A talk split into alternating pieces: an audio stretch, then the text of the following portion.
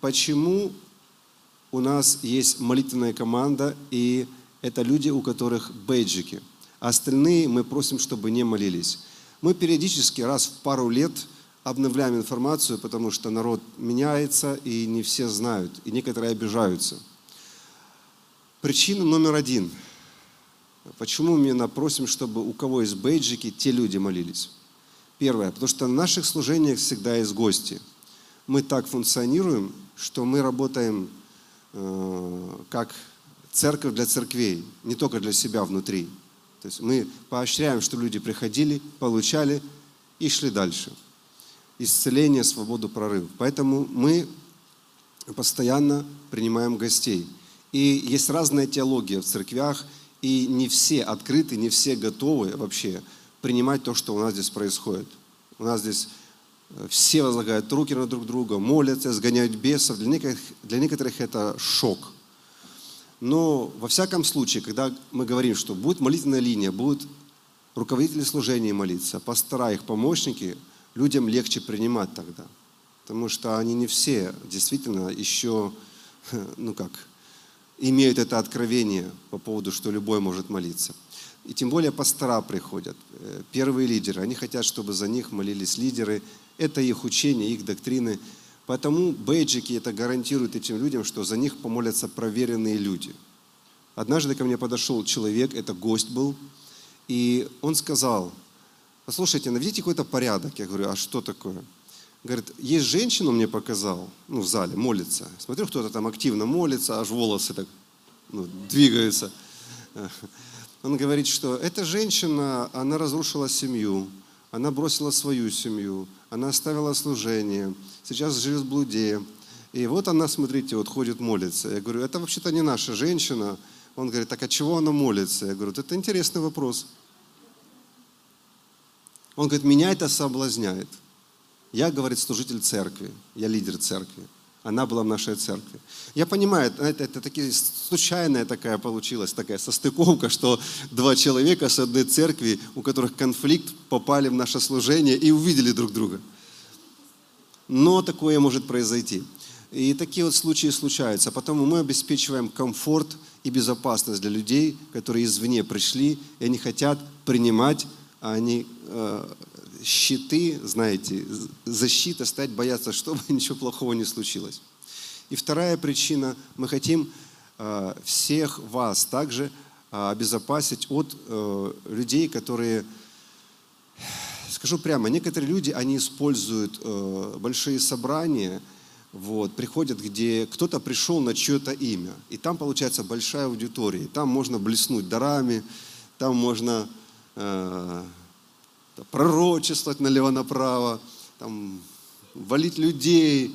В общем, ну, в общем, поле большое, людей много, можно потеряться где-то и на тяжелом пикнике, да, гулять.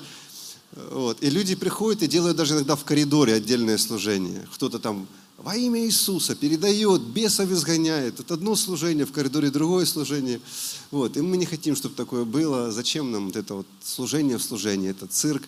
Потому, вот, чтобы всем было комфортно, мы просим, за вас будут молиться. И вы, пожалуйста, если у вас есть бейджик, вы служитель, вы руководитель служения, молитесь. Все остальные принимайте. В общем, так всем комфортнее. И так правильнее.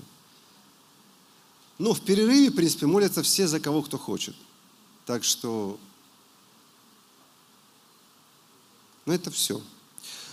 Теперь э, маленькое наставление для тех, кто молится, и для всех, кто будет молиться, потому что мы, э, служителей, всех периодически э, приглашаем в эту команду.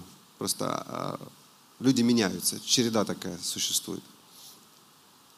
Вот наши пожелания для молитвенной команды и для какой-то церкви это, возможно, будет также примером. Первое – это дистанция. Все, кто молится, не становитесь очень близко к людям. Не становитесь так, что вы им прямо перед ними стоите, не разглядывайте людей. Становитесь на расстоянии руки и немного в сторону, потому что это э, для кого-то дискомфорт – доставляет, что ты стоишь прямо, смотришь в их глаза и не понимаешь, что ты сейчас рассматриваешь их прыщики, их морщины, и человек не думает о том, чтобы принимать, он сейчас смущается, и он думает, наоборот, как бы убежать отсюда быстрее. Поэтому э, лучше в стороне встать, немножко руку вытянуть и молиться. Также второе, чем помните, о дыхании. Конечно, следите всегда о том, что вы едите до служения, чтобы не было таких пахнущих вещей. И э, когда вы собираетесь молиться, вы знаете, это в конце служения у нас молитвенная линия, то пусть у вас что-то будет для освежения дыхания. Третье, прикосновение. Не переносите вес рук на тело человека. То есть не наваливайтесь на человека, потому что э, не всем это нравится. Особенно в э, жарких залах, в летний период. Не каждому нравится, чтобы кто-то своими мокрыми руками дотрагивался до вашей белой одежды. Не дотрагивайтесь до лица. Это неприятно людям, когда кто-то своими руками прикасается к лицу, к зоне декольте, к груди, к бедрам. Не надо прикасаться. Прикасайтесь к плечу, к одежде, то есть вот каким-то таким местам. Можете до головы дотронуться. Не давите на голову. И еще, по поводу прикосновения. Э, если вы видите у человека прическа, конечно, сейчас некоторые супердуховные скажут, но об этом можно было не говорить. Я скажу, если у кого-то прическа, ну, значит, опуститесь на этот уровень, не ломайте человеку прическу. Потому что если для нас это все равно, ну, поломать все это, то может женщина два часа перед походом в церковь, может там у нее ну, проблемы с волосами, она их долго укладывала, все старалась, чтобы хорошо выглядеть. И когда через нее пройдет 30 молитвенников, то есть вы понимаете, у нее на голове будет шок. Э, для нее будет шок. И, возможно, это будет просто ее отвлекать. Вот в чем смысл. Есть люди, которым все равно, но кого-то это может отвлекать. И я вижу этих людей, я их уже знаю. Я прохожу мимо, и я аккуратненько дотрагиваюсь вот здесь сбоку, чтобы не поломать прическу или до плеча. Потому что когда ты обычно помолился, отходишь, человек сразу раз поправляет. Все, я, я все понял, мне не нужно больше ничего говорить. Вот, поэтому тоже не ломайтесь, видите, э, это для человека важно, принципиально, все нормально, Бог и так касается. Вот. Итак, это мы говорили о прикосновении. И еще, пожалуйста, если это противоположный пол, имейте в виду, очень аккуратно нужно а, касаться. Только если это вы одного пола человек, тогда, если вас Бог ведет, можете ну, обнять там, или руку положить куда-то там, не знаю, сюда. Ну, пожалуйста, если вы противоположного пола, не надо друг другу сюда руки ложить. Или там на живот, не нужно. То есть э, от этого силы больше не будет двигаться, поверьте. Вот. А человека может смущать. Да. Пусть человек не смущается. Особенно если люди, они пережили насилие, они могут а, а, чувствовать а, некомфортно. Теперь приватность, четвертое. Всего семь советов, я уже через минуту закончу. Приватность. Молитесь так, чтобы не смущать человека, который э, рядом, впереди, сзади. Бывает, ты подходишь, человек тебе тихонько говорит, там, у меня, ну это, знаете, страшный диагноз.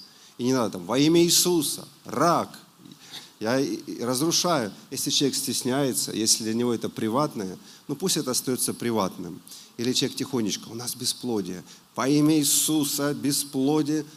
Не надо трубить. Если вы чувствуете, что все-таки нужно вслух какие-то вещи говорить, да, а, а человек, ну явно вам он тихо говорит, он не хочет, чтобы другие, э, он доверяет вам, то отведите часть зала, где, где поменьше людей. И там уже называйте по имени что-то и разрушайте. Смотрите, это все такие ужимки, казалось бы, но можно их опустить и просто вот, типа, не мешайте мне, человек Божий, как хочу, так и молюсь. Как тузик тряпку сейчас. Э, ну, мы заметили, это мешает некоторым людям принимать. Поэтому оно вам надо. Зачем создавать помехи? Помехи так, столько много. Лучше наоборот, сделать все, чтобы меньше было помех, тогда человек быстрее примет. Ну, как-то так. Пятое. Безопасность. Не надейтесь на удачу и не надейтесь, что кто-то поймает человека. Это вы должны побеспокоиться о безопасности человека. У нас есть жесткое а, такое а, предписание, прописанное а, в буклете, и это мы научились в Торонто аэропорт. Если мы видим, что человек может упасть и травмироваться, мы не должны о нем молиться. Мы должны, значит, позже к нему подойти. Вот если он стоит, и сзади его, там, не знаю, стул, сзади его там лежит кто-то, ноги чьи-то, или спинка э, сиденья, и он может травмироваться, или его отведите в безопасное место, или если рядом никого нет, и вы не можете его поддержать, идите дальше. Потом подойдите, может быть, ситуация как-то станет более благоприятная. Кто-то там уйдет, кто-то сдвинется, и тогда помолитесь. И если вы уже молитесь, человек шатается, еще что-то, значит сами поддерживайте, ставьте руку, ногу, как угодно. Держите человека, если он будет падать, хотя бы посадите его. Ну, то есть, чтобы люди не падали, не ударялись. Это ваша ответственность. Предпоследнее – тактичность. Если вы видите, что человек э, как-то пятится назад, или он э, ну, дает вам какие-то вербальные намеки, что он не хочет, чтобы вы возлагали руки на него, не надо. Вот, а, ах ты, бес, это бес, я знаю, я тебе сделаю сейчас. То есть, э, смотрите, тут не обязательно хватать человека. Но если бес, ну, ну приказывайте бесу. Ну, есть люди, они не переносят прикосновения.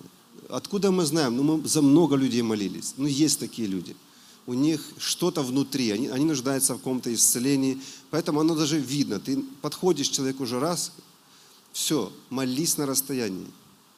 То есть должна быть тактичность обязательно. И седьмое, последнее, крат, краткость или кратость. Как кратко сказать? Краткость. Вот, краткость. Почему это важно? коротко, да, молитесь коротко, потому что когда ты один на один в служении, у тебя полно времени, молись сколько хочешь. Здесь ты можешь сказать, ну я хочу человеку послужить по максимуму, а хочет ли человек этот? Он приехал сюда издалека, а хочешь, чтобы за него как можно больше людей помолилось. А ты прицепился как липучка и не отпускаешь его, а все вокруг обходят и обходят. Он думает, ну, ну отстаньте уже от меня, пусть за меня служитель другой помолится, пусть за меня пастор помолится. А человек встал и и, и сверлит, и сверлит, и сверлит, и сверлит. Вот. Поэтому помолились, силу Божию призвали, пошли дальше. То есть чем больше вы людей обойдете, и чем больше за этого человека людей помолится, будет лучше. Если только вас Дух Святой ведет, и идет процесс освобождения, или что-то началось, человек там рыдает, или что-то происходит необычное, ну тогда да, начали дело, заканчивайте его. Разворушили улик, разбирайтесь с этими пчелами. А вот если все статично, все нормально, идите дальше молитесь. Ну, как-то так. Все. Это все, что я хотел сказать о молитвенной команде. И, пожалуйста, придерживайтесь этих правил, потому что они помогают нам поддерживать порядок в служении.